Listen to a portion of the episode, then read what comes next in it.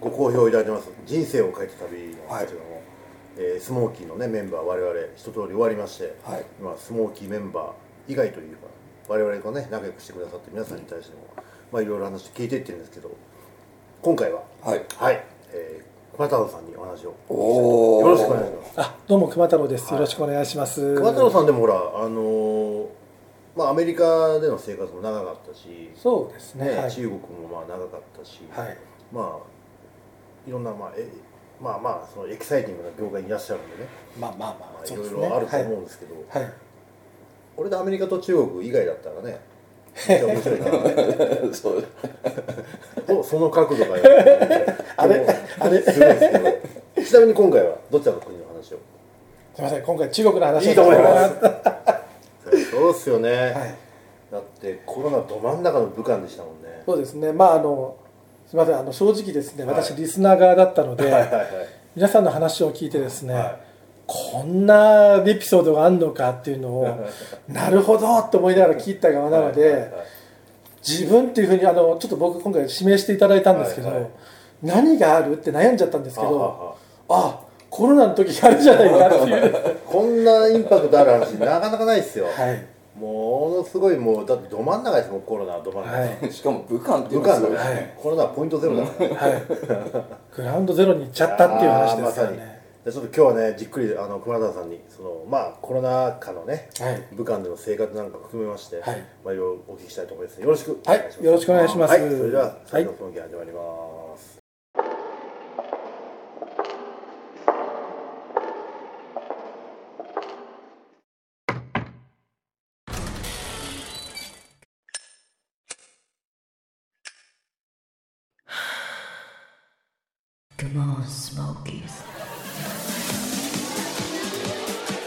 というわけでございまして、はい、はい、の話ということで、はい、はい、お願いします。はい、よろしくお願いします。まあ本来はですね、あの、それこそあの武漢のロックダウンの時にですね、こんなことがあったって本当は話をしたかったんですけれども、その時残念ながらいませんで、あのそちょっとその直前ぐらいにですね、うん、まあちょっと日本に帰る用事がありまして、で帰ったんですね。はいでそろそろ戻ろうかなと思った時に、まあ、新型の肺炎がどうのこうのっていうの話があって、なんだろうねって話したら気が付いたらロックダウンになりましたって話で、あれこれ帰れないじゃないっていうことになりまして、ただやっぱりあの結構その会社の同僚とかがですね、はい、まああの残ってたりとかしてたので、はいはい、まあ、その時の結構生々しい話っていうのもあるんですけれども、うん、まあ、あのちょっと自分の話に、まあ、置き換えますと、ちょうどですねあの日本にいた時に、うん、ちょうど春節の時期ですかね、まあ、ちょうどその新型の肺炎が、うん、あの蔓延してるうんぬんっていうところがあって、はい、あれこのままいくと日本もやばいんじゃないかなと思ったら案の定中国の人が来てマスクを買い占めたんですよね。ちょうどあの10年。の2月ぐらいですよね。頭ですよね、はい、この春節の時期とおかぶりでしたねそうだよね僕も買っとこうと思って買っとい。たんですけれども、案の定その春節だと全くなくなりましてあの時からこうマスク不足が始まったってい。う日本のコロナの幕あのコロナ禍の幕開けってい。う状態大久保りものすごい。値段でマスク売ってましたもんね、はい、ありました、ね、あったよあれありましたよ、うん、あのもうそれこそ普段ですね、うん、まあ言い方悪いですけど冴えない洋服店とかそういうところになんでか知んないですけど、あの青あの青っぽいマスクがあって必ずあの検査証って中国の大体半分もされてるんですよね。あの星のマークのついてるんですけどそれがこう10枚で1380円そうそうそうそんな何これと思ってですね、はいはい、その時のやつは記念に取っといたり こういう歴史があったんだよみたいな。今日持ってくればよかったですね。うん。まあまあそういう時があって、はいはいいつ帰れるんだろういつ帰れるんだろう、まあもちろんあの武漢の中ではあのそれこそチャーター機が飛んでとか、はいはい、なんだかんだで5便ぐらい飛んでるんですよね、で僕はおそらく住んでる地域的にちょっと外れの方だったので、はいはいはい、あのヨガヨなら僕は第3便に乗ってたかもしれないっていうような話を聞いてます。質問していいですか、はい、その時に日本にいたわけじゃないですか？一、はい、回日本にもあの帰省というかね、はい、戻ってきたわけでしょ？また改めて行きたかったですか？コロナ行くしかないですよね。一応あの中国にまあ赴任してる身なので。そうなんですけど。であとやっぱりこうまあ話しててもうまくこう説明できなかったりとか、はい、まあ、もちろん当時はあのチャチャットじゃないですけど、はいはい、あのもうね、あの普通に会話もできますし、うん、そういう資料とかも見せることはできるんですけど空気感っていうんですかね。向こうが怒ってんのか、冷静にやろうとしてんのか、今すぐつく持ってこいのか時間かけてでもやれなのかとか、そういう空気感がわからないのでやっぱ行くしかないっていう気持ちがあってその時もなんかこうまあいつまでもここにいてもなっていう気持ちがあったあったのであなたの会社の経営者が聞いたら涙流して喜ぶんじゃないですか。でもまあやっぱりあれですねあの周囲の人はですね心配してくれましたねあの近所のおばさんにはですねなんか息子を戦地に連れていくみたいだなとかですね。あと当時えっとなんていうんですかね外務省が出しているよくあの海外安全情報であの危険情報ってレベルいくつってあるじゃないですか、あれと別にあの感染症レベルっていうのが、まあ、ありましてそれはまあ今に始まったことじゃない、昔からある話なんですけれどもあのよく病気がね流行ってるっていうところで4段階に分かれてまして、まあ、レベル1が十分注意してくださいと、レベル2は不要不急の渡航をやめてください、レベル3は渡航をやめてください。レベル4は退避してください。でそうっていうか帰れっていう状態なんですね。で一瞬レベあの武漢レベル 4, 4になりかかったんですけれども 当時レベル3だったんですよ。行くのやめろって言われてるんですようちのおじさんにも言われましたね。国がやめ止めろと言われてるのにそこに行くのかと、うん、物理的に行け行けるもんなんですかえっと当時はですね、はい、あのビザを全部止めたのでビザを取らなきゃいけないからスタートして入国するためには今でもそうなんですが招聘状っていうのがいるんですよ、この人は特殊な仕事に就いてるので入国させてくださいっていうのを受け入れいわゆるその中国の会社から政府、まあ、あの公共機関に行って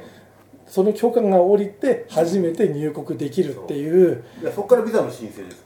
ね。でまあそうですね、ね、はい。っていうふうになりましたので、あ一応その時にはビザ有効になったんですね。それでまああの入国しますと、でまああと9月の頭ぐらいにですね、まああのいよいよスタートということで、ちょっと今日ちょっと資料を作ってきたんですけれども。素晴らしいはい、もうあのまずあれなんていうんですか飛ぶまでが大変なんです。よ、はいはいはい、普段絶対やらないようなことをやりまして、はい、えっ、と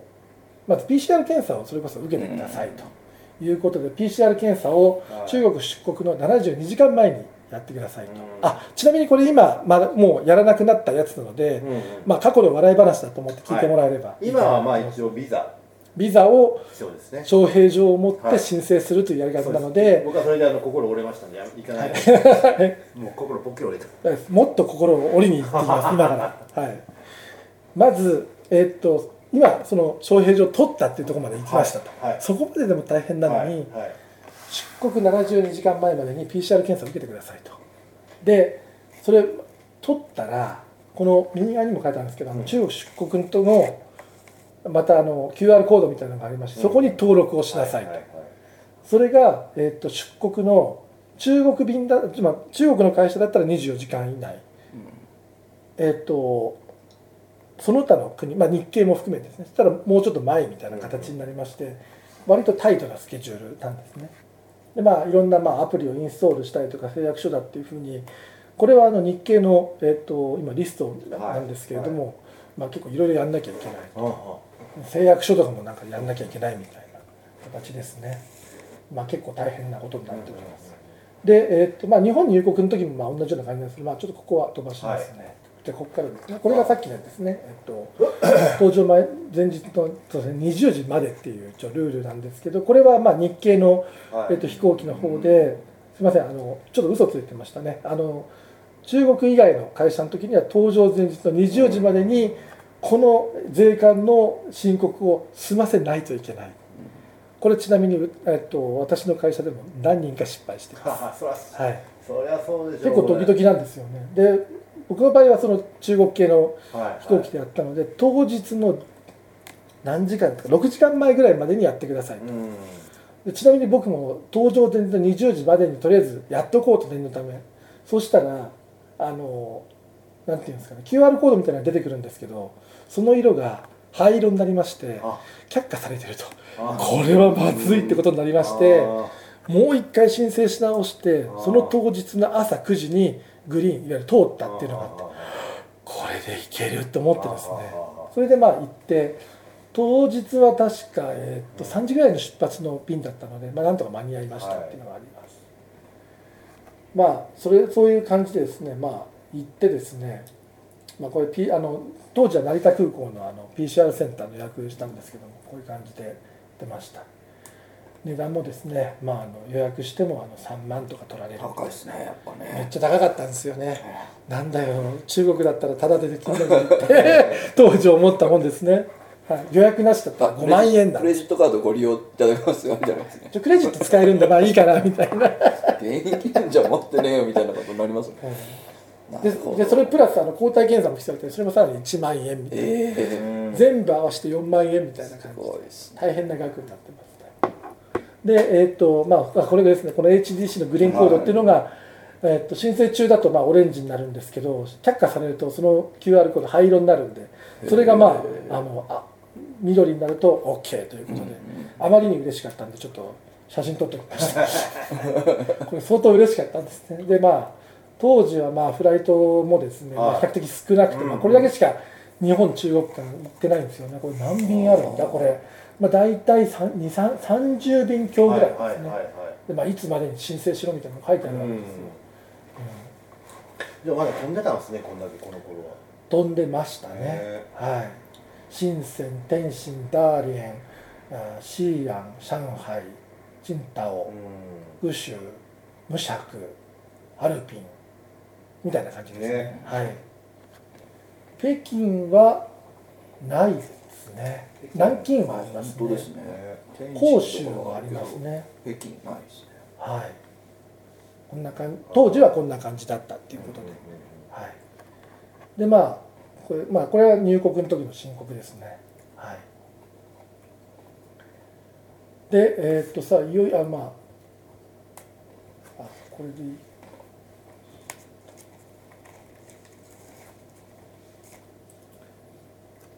でまあそうですね。それでまあいよいよそういう準備を整っていくぞということで、スカイライナー乗るんですけれども、まあ、車内乗ってるのは12以下ぐらいでめっちゃ空いてる、はいでこれ8月あまあ9月の頭ですから、うん、それでこれってすごいなみたいな。で成田も駅なんかもうガラガラで、まあもしかして見てるかもしれないですけどで、まあ、当時ですね、まあ、見てみても結構だらけで、まあ、当たり前なんですけれども、なんかすごいなっていう状況でした。で、まあ、お店とか見てもですね全部あの閉まっててですねなんだこれはっていうことで薄気味悪かったですね正直言うと。でさあいざ登場するあの手続きのとこ行ったらですねめちゃくちゃ人がいるんですねこれが。で自分がこれから、まあ、上海当時は上海なんですけどもその行く便のところだけ混んでてですね。で当時あの、まあ、3密って言いましてあのちょっと距離を置きましょうみたいなソーシャルディスタンスってあったんですけれどもそれもここにはですねみんな普通に並んでたので、はいはいはい、まあ密という概念はちょっと成田で置いていこうって、うん、思ったような感じですね、うん、はい。今となっては懐かしい言葉ですね。もはや懐かしい言葉なんですけど これこれちなみにすごいここだけ見たらもう、ま、満員の成田と同じぐらいの密度じゃないですか。でこの右側に、まあ、うん、あのもう一個の写真の搭乗口とか見るともうガラッガラ、ね、ガラッガラなんですよ。この並んでる人たちはまあ見た目でしか分かんないんでしょうけどその日本人率中国人率ってどんな感じだったんですか？はいえーと、この時はですねあの中国系のあの航空会社だったので、はいはい。9割中国人でした。あじゃあほとんど中国人かなっていう感じなんですね、はい、まあ、正直あの当時言われてたのがあの日本に住んでいる中国人って大体10万人ぐらいいらっしゃると、働いてる人留学してる人などなどっていう感じなんですけれども、まあそういう人たちが帰るって言ったらこのくらいの規模になるのかなみたいな感じですね。えー、でさあいよいよ乗り込むぞっていうところに乗り込んだ時なんですけれども、えー、っと結構みんなですね警戒しています。あのフェイスシールドとかマスクとかしてる方がいらっしゃいまして。防護服着てる方も普通にいました。で防護服、まあ、の買えなかったんでしょうね。隣にいたあの大学生ぐらいのお姉さんですかね。あの雨がっぱを着てですね、えーとまあ、それでも一生懸命対応しているという状況でした。フライトアテンダントさんもですね全員あの防護服を、えーと、着てましたね。ああそうなんですか、はい、で、えー、と普通機内食って出るんですけれども、はい、入り口で袋それこそマクドナルドで何か頼んだ時みたいな袋をもらいまして、もらったのはですねまあカステラみたいなパンと、なんか肉が入ってるっぽいパンと、あと水っていう、これだけでどうもビジネスクラスのお客さんもこれだったっていう話を聞きますね。うわしょぼいなとか思いながら。まあでもしょうがないよねっていう。パックにちゃんと入ってるものがだけっていう感じですね。裸の食べ物は出ないってね、裸の食べ物は出ませんしやっぱりあのフライドアテンダントさんたちは身を守るために極力接触を避けるっていうところで、普通でしたらねあの水どうですかとかゴミどうですか？とでくれる系とかもないわけ一切ないんですよね、だそういった意味ではまあ水これまあ、2つあるんですけれどもまあしょうがないのかなっていうところですね。でさあいよいよ、えーと、上海のこれプードン空港の方ですね、着きましたっていうところで、えーと、多分皆さんの方が行かれてると思うんであれなんですけれどもこういうバリケードみたいなのがこうあって外の様子が全然見えないようになってます。で一方通行でどんどんどんどん行って、まあ、いろんなですね誓約書とかそういうのを書いてですね、で瓶みたいのをもらうんですね、はいはい、でそれ何かっていうと PCR の検査みたいなやつで、はいはい、それで PCR やらやらされるんですよ。なんでよ検査やったのにまたやるのよかって感じなんですけど、まあしょうがないですよね。その時もですね一番丁寧にやられました。鼻にこう突っ込まれるんですよちょっとねグッてくるじゃないですか。でこう詰められてくるくるって待たれるんですよ。あ辛いなと思ったらこう止められるんですよね。で5秒ぐらい待ってまたくるくるくるって回されてああ終わったと思ってほっとしてたら「はいこっちの穴もやります」もう一個の方にやらされてええみたいな感じでしたねもう。まあ一番丁寧にやってくれたっていうことでちょっとこの時の結果っていうのも怖いななんて思いながら来ましたでまあいろんな、えっと、申請書とかそういうのをやったりとかして、うん、えっと、上海なので「あなたどこの地域に住んでます?」っていう話でまあ、あの武漢なんですけど、はい、って言ったら、まあ、とりあえずプードンシンクの方に行ってくださいっていうことで、うん、えーと、集中隔離っていうことで、えーと、集中って書いてあるところですね。こういうなんかあの旗みたいなで集中って書いてあるところにですね連れてかれましてここで待ってろというふうに言われまして、えーと、このタイミングで私あの、えっ、ー、とパスポートをですね取られます。一旦取られるんですよ、はいはい、まあ、いわゆる預かり預かりますってことで。それ日本人っていうか外国人だけですか？中国人？中国人も確かあの全員預かりですね、はい、一旦一旦ですね。でもなんとなくねこうちょっと不安じゃないですか。不安ですよね、えー、海外でパスポートを預かるやっぱりパスポートって自分のアイデンティティを守る最後の砦なので海外では。でまあここにこう係員がいるんですけれども全員こう防護服を着てですねやってますと、えー、これ中国の旗かなと思ったら、うん、共産党の旗だな みたいな感じなんですけど。ただまあこの時に一個だけ素晴らしいなと思ったのはまあ言ってみ言ってみればここら辺の人たちって結構最前線に立っている人じゃないですか、なのであのそういう人たちにこう応援のですね寄せ書きとかあってああやっぱりまあそういうところはあの当時もやっぱなんていうんですか医療従事者に対してどうのとかそういった話題があったのであやっぱこういうところはやっぱ中国素晴らしいなっていうふうに思っていました。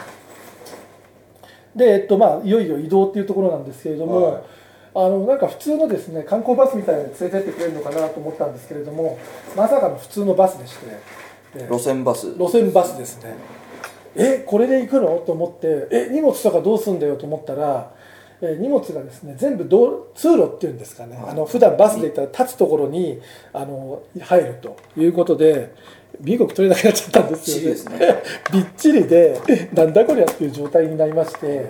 えでまたちゃんと係員のですねあの兄さんたちがいまして彼らがまあ僕たちのパスポートを持ってる状態なんですよ、ね、まだ僕の手にはないんですよね。現地で渡しますんで大丈夫ですとは言ってんですけどいやそれでも不安なんですけどみたいなでどこに連れてかれるか分かんないわけですミステリーツアーの始まりですね。で、ね。うん、まだいわゆる普通の上海の街並みには建ててない状態。です、で、えー、っとなんか30号ホテルというに泊ま泊まってどこだよここって思いながらなんか登録しようだなんだって言われるんですよね。まさにミステリーツアー状態で。でその時に iPhone とか見るんですけどやっぱちょっと w i f i の調子とかが悪いので、どこだかよく分かんないんですよでいろいろこう書いてるうちに外に出た時によく見たらえっ、ー、とノボテルホテルって書いてあったので、うん、あ俺はノボテルにこれから泊まるんだなと。これですねノボテルって書いてあるんですけどもうまあ正直言うと暗かったっていうのとあんま明るくないっていうのがあってもう気分がホーンテッドマンション状態ですね。なんだこれやって感じで。それでまあ登録とか終わっていよいよ僕の2週間2週間隔離住むところに来ると、なんかこう歩いてる廊下もちょっと気分悪いんですよね、で、えー、と自分の部屋のところがまあ空いてまして椅子が置いてあるんですよ。ここの椅子にこれから2週間2週間弁当を載せてくれる場所になります。これちょっと待ってさこれね例えば、初めて中国に来た人とか馴染みがない人ってウィーチャット持ってなかったらどうなるんですかね。何でもウィーチャットベースじゃないですか。はい。もうその場で多分登録しろって言われるでしょうねはい、とかあとまあこの話は結構事前に知られてるので、はいはいはい、まあうちの仲間たちはで事前に登録してました。ただ残念ながらあのなんていうんですか。当時ちょっと規制が厳しくなって、はい、あのクレジットカードとお金が紐付けできない状態になったんですよ、緩んだり厳しくなって今厳しい当時も厳しい状態だったんですよね。で今もずっと厳しい状態なんですけどなので、えーと、とりあえず WeChat は登録してみたけれどっていう状態です。なるほどですね。はい。部屋はそんな悪くなかったんですけれども、うん、まああのなんていうんですかね。水もですねそ最初にこう入る時に2本しかもらえなくてちょっときつかったっていうのは最初の頃はありましたね、まあその後に水とかもらうんですけれども、最初の時にはやっぱ分かんないじゃないですか。だからちょっとで部屋も試しに開けてみたらなんかピッピッってなるんですよね。だからどういう仕組みだかあのドアをですねあのなので廊下に出ることもできない。なんか怖いじゃないですか。だからとにかく部屋にいるしかないなみたいなそれ出ちゃダメとかは言われるんですか？一応出ちゃダメっていうふうには言われてかあのルールっていうのが後で紙お見せしますけれどもそこに書いてありました。ちなみにあの入居時にまあ支給されたものがこんな感じでカップ麺1個水2個ティッシュペーパーが、えっと、2巻き。であとスリッパがあって歯ブラシがあって、まあ、シャンプーの小さいやつがこれ 4, 4, 4つとかなんとまあそのくらいのセットですね。水銀体温計とあと消毒用のカルキっていうんですかね。プールにあるんですよ、うん、ああいうののちっちゃいやつがあるんですよ。トローチぐらいの大きさの。それとあとアルコールティッシュみたいな感じで。ああ俺もう完全にバイキン扱いだなみたいな 感じですね。でもこれで2週間過ごせって一瞬思ってですねちょっとあの暗い気分だったのは覚えてます、まあ、回線状況もそんな良くなかったですね。で一応これがルール、まあ、本になってましてで、まあ、これで一応いろいろまあ書いてあるんですけれども下にまあ QR コードがありましてここで実はあの後で調べたら物が買えるってことが分かりましたまあこれがまあいろいろいろんなリストがありましてそれこそコカ・コーラとかスプライトも買えますしあと、えー、これまあウーロン普通のウーロン茶とかあと水も買えますので、うん、一応1瓶3軒高いちょっと高いんですけど。まあありますと。であとは、えー、とシャンプーとかそういうのも生活用品もありますしなんだろう一番最後カイロですね。もあったりとか、まあ、基本的に生活に必要なものは買えますよっていうところですね。で一応ホテルなのであのホテルのパンとか、まあ、野菜みたいなのも一応売ってましたと。サラダですね。ルームサービスルームサービスのちょっとしょぼいやつみたいな感じですね、はい。でこれがまあ支給された食事ですね、はいはいはい、えー、と基本的に米が多いっていう感じなんですけれども、うん、麺もある日はあるんですか？ほぼ米ですね。ほぼほぼ米かおかゆみたいな感じですね。朝は大体おかゆが出てそれにまあ肉まんが出て、はいはいはい、餃子のようなものとゆで卵。であとえっとまあ卵。これ卵もう一個卵ですね。であとヨーグルトですね。であとパンみたいな感じで。炭水化物だらけじゃないかみたいな感じですね、でまたこのヨーグルトがですねあのあったかいやつにこう乗せてるので、大体生ぬるいんですよ、なかなかきついって感じであのだったんですけどまああの食うに困ることは絶対なかったんで。ボリュームはすごいありそうな、ね、ボリュームがあってですねこのままじゃ太ると思って逆に運動がはかどるって感じでした。部屋の中の運動がすごくはかどった感じです。必ずフルーツが昼と夜はついてくるんです。まあ、そこは栄養を考えてくれてるのかなと思ってます。基本同じパターンですよ。はい、でも基本的にはほぼ似たようなパターンここはたまたまなんですけれどもその上海東方航空の、えっと、ケータリングサービスがやってくれました、まあ、費用としては当時はまあ全部で38食出たんですけれども1360元。大体平均35.8元ということで高いんだか安いんだかよく分かんないなっていう金額でした。でまあホテル内でのあの体温報告っていうのも1日2回ですね。8時から8時半の間と2時から2時半の間にやんなきゃいけないということでまあ、あのよくあるパターンですよね。体温があってなんか変な症状ありませんか？っていうのをこう入れなきゃいけないということでそれも全部 WeChat でやらなきゃいけないと。そこは進んでるなと思いました。まあそういう感じで、まあえー、とやっていきますと。でまあちょっと会社からもですねあの少し差し入れをもらいましてまあお菓子とか特に水がやっぱ嬉しかったですね。はい。そういう感じでこういうのもやっていました。でようやくこう1週2週間経ってですねいよいよ出るぞっていうタイミングで支払いなんですけども基本的に WeChat とかアリペイでお願いしますって言われてそれこそさっき言ったあの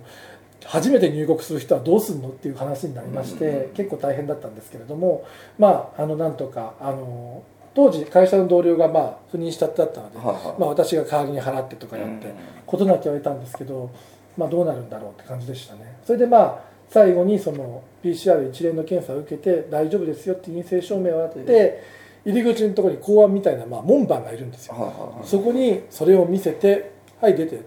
言ってそれまでは持ってんのかぐらいの勢いで止められるんですけど見せた瞬間に「はい OK」みたいな感じでこう言われるんで「いやー」みたいな感じ、まあ、それでなんとか出られましたっていう、はい、ところですね。これはもう出てからは自由なんですか？って思うじゃないですか、この当時はですねまださらに追加1週間、えっと、自宅観察みたいのがありまして私は上海に家はなかったのでホテルにそのその後7日間一応缶詰だったんですけれども基本的にはへあのなんていうんですかあまり出ないでくださいっていう感じだったので近所のコンビニとかそういうのは行ってましたね、はい、別に行こうと思っても止められるわけではなく当時としてはあの、まあ、自由には少しは自由に行動できたかなと保護観察付きみたいな感じですね、はい、でまあプラスその後に PCR 検査をまたもう一回指定された病院で受けなきゃいけないっていうのがありまして。それで行って全部で21日、当時は21日間ですね。海外21日。21日も中国にいたことがないですああそうそう。でさらにオチがありましてもう1週間僕上海にいました。なんでかって言いますと21日間でえー、っと武漢に行くと、20入国してから28日間より前の人はまた隔離受けるんですよ。しかも政府の指定したホテルで隔離なのでまたさっきのあの集中隔離みたいなことやらされるわけですよ。それが嫌だったので上海にいる限りはまあ今そその3週間経ったらもう自由だったのでその1週間だけ自由を満喫しましたでまあその後武漢に行ってっていう話ですねなんで武漢入国まで28日間っていう。すごいです、ね、28日の旅みたいな感じですね。旅が終わってますよね普通に、はい、すごいな。ちなみにその28日経ってから、はい、いきなり客に呼ばれたっていうい。きなり仕事をしたっていう感じでしたね。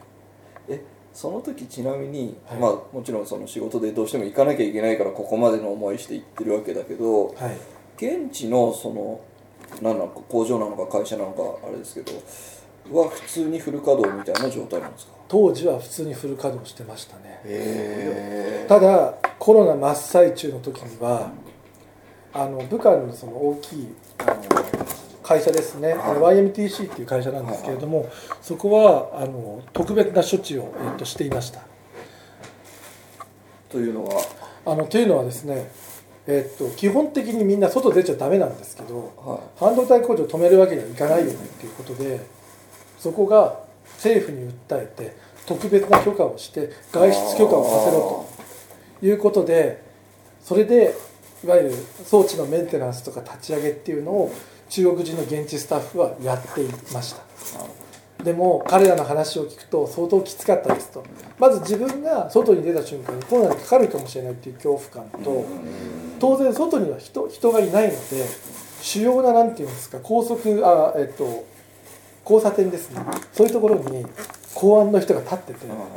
なんであなたは今ここにいるんだって問い詰められるらしいんですよ。いやいやこういう許可証をもらってますからって言っていちいち言うんですけどやっぱりこうきつく言われるのでやっぱそれがやっぱしんどいっていう。ストレスはい。でやっぱりそのメンテナンスとかそういうのも、まあ、少人数でやらなきゃいけないのでそういった精神的なストレスっていうのはかなりあったっていう。ふうに、そうでしょう、ね、はい、聞いてます。でそこからですね、まあ、あのコロあのコロナというかロックダウンが明けてからもあのタクシーとかですねそういうのもちょっと制限があったりとか、うん、まあ、日本と同じようにあの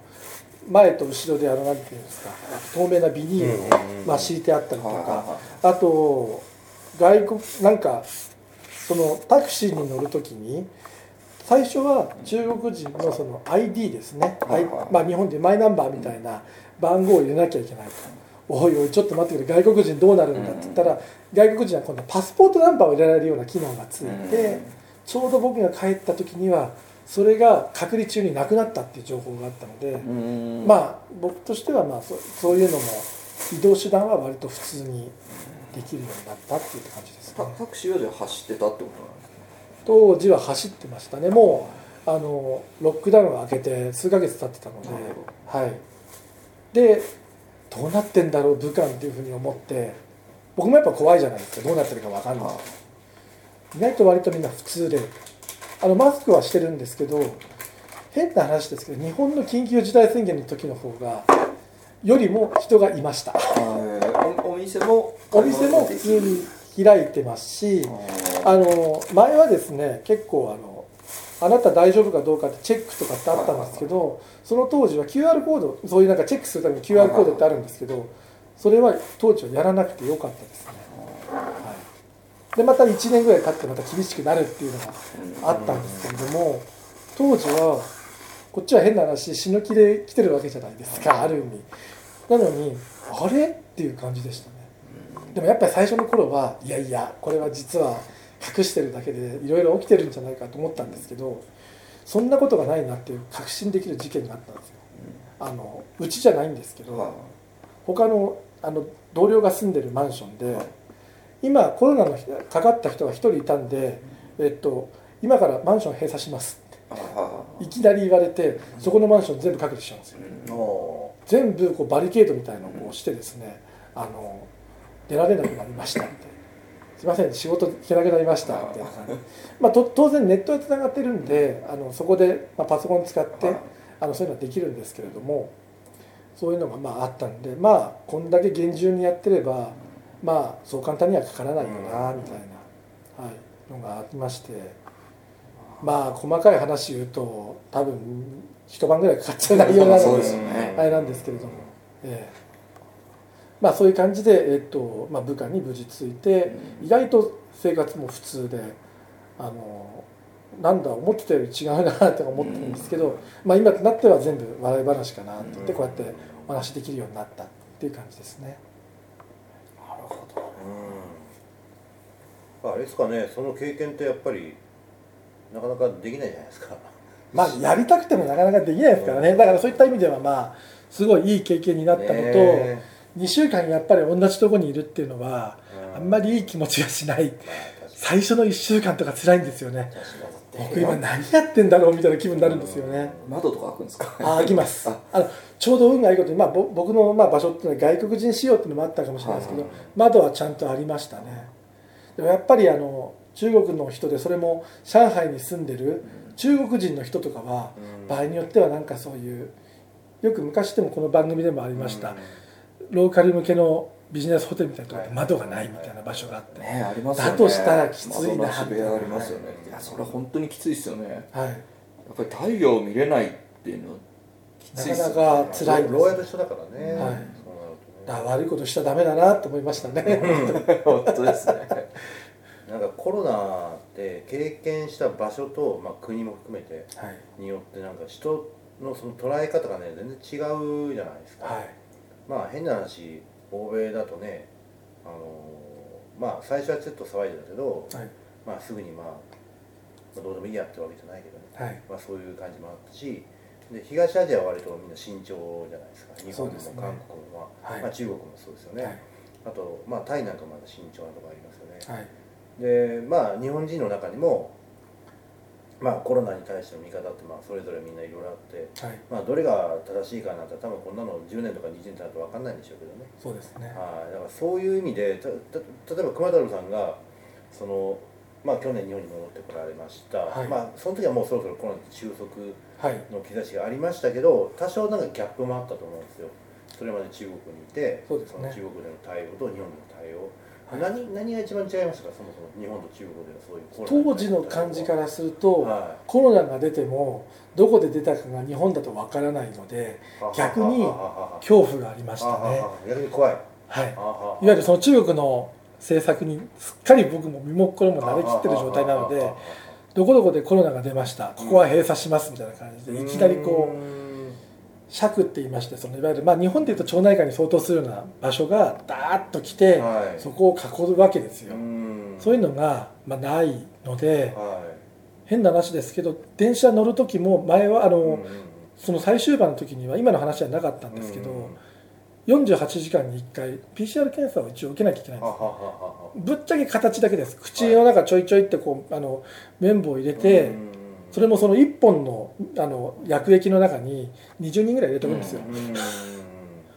なんだよこれ20人入れたら意味ないじゃないか、いや周りも全部濃厚接触者だから OK ですみたいな、まあでも一応やってくれてるので、まあ自分は大丈夫だなっていうのがあるじゃないですか、ところが、えっと、日本の場合は、まあ、やっていたやありましたよ無料のそういう PCR 会場みたいな、でも全員がやるっていう義務もないし、えっとそれこそバスとか電車に乗る時も、その、えー、と PCR を受けましたっていう QR コードがあるんですけど、それを見せないと乗れなかった。そうですよ、ね、中国の場合は。デパートとか、ね、デパートもそうでしたね、大きいデパートもそうでした、ただ日本の場合はそういうのが一切ないので、いつかかってもおかしくないっていうふうな、ね、最初それすっごい嫌がってましたもんね、はい、まだ覚えてますよ。帰ってきた時にいろいろ。なんかやけに神経質だなって思います。神経質がまあ多分さ中国はそうじゃなかったからっていうのは頭あった。んで、はい、すっごいね気にしてた記憶があるんですよね。はいあの帰ってきた時に、はい、あのなんていうんですかね変な話ですけど、まあ、スカイライナーで帰ってきたんですけど、それ乗るのも躊躇したぐらいですからね。そう言ってた電車が嫌だって言ってた。特に地下鉄が嫌だってはい、地下鉄とか あの山もうそれこそ山手線とかそういうものも、いつ誰がかかってるかわからないって言うと、まあ、当時は一時帰国っていうのもあったので、戻った時に陽性になるとえらい目に遭うんであのそれが嫌だっていうのもあって、やっぱその気持ちがこうまだ残ってたので、あのなんていうんですかね。日本人のあの神経質な人とは多分別な意味でのなんか神経質な感じにはなってたと思います。でまあ今は日本人マスクしてますけど、だんだん暑くなってくるので、中国もそうだったんですけど、まあ1か月ぐらいかけて徐々にみんなつけ、外してくるのかなっていうふうに思ってます。まあそれはそうなりますよね。はいまあそうやってあの元のねあのまた世界に戻るのがいいなっていうふうに思ってます。でそうなった暁にはもうちょっと冷静な目で、あのまあ、中国今いろいろありますけれども、あのそのもう一回ちょっと中国を冷静な目でてみたいなっていう日が来るといいなと思ってます。まあでも近い将来そうなるんじゃないですか。はい。ねいくらでも今の状態ずっと続かないですよ。はいそれを期待して待ってるところです、はい、はい、どうもありがとうございました。はいどうもありがとうございました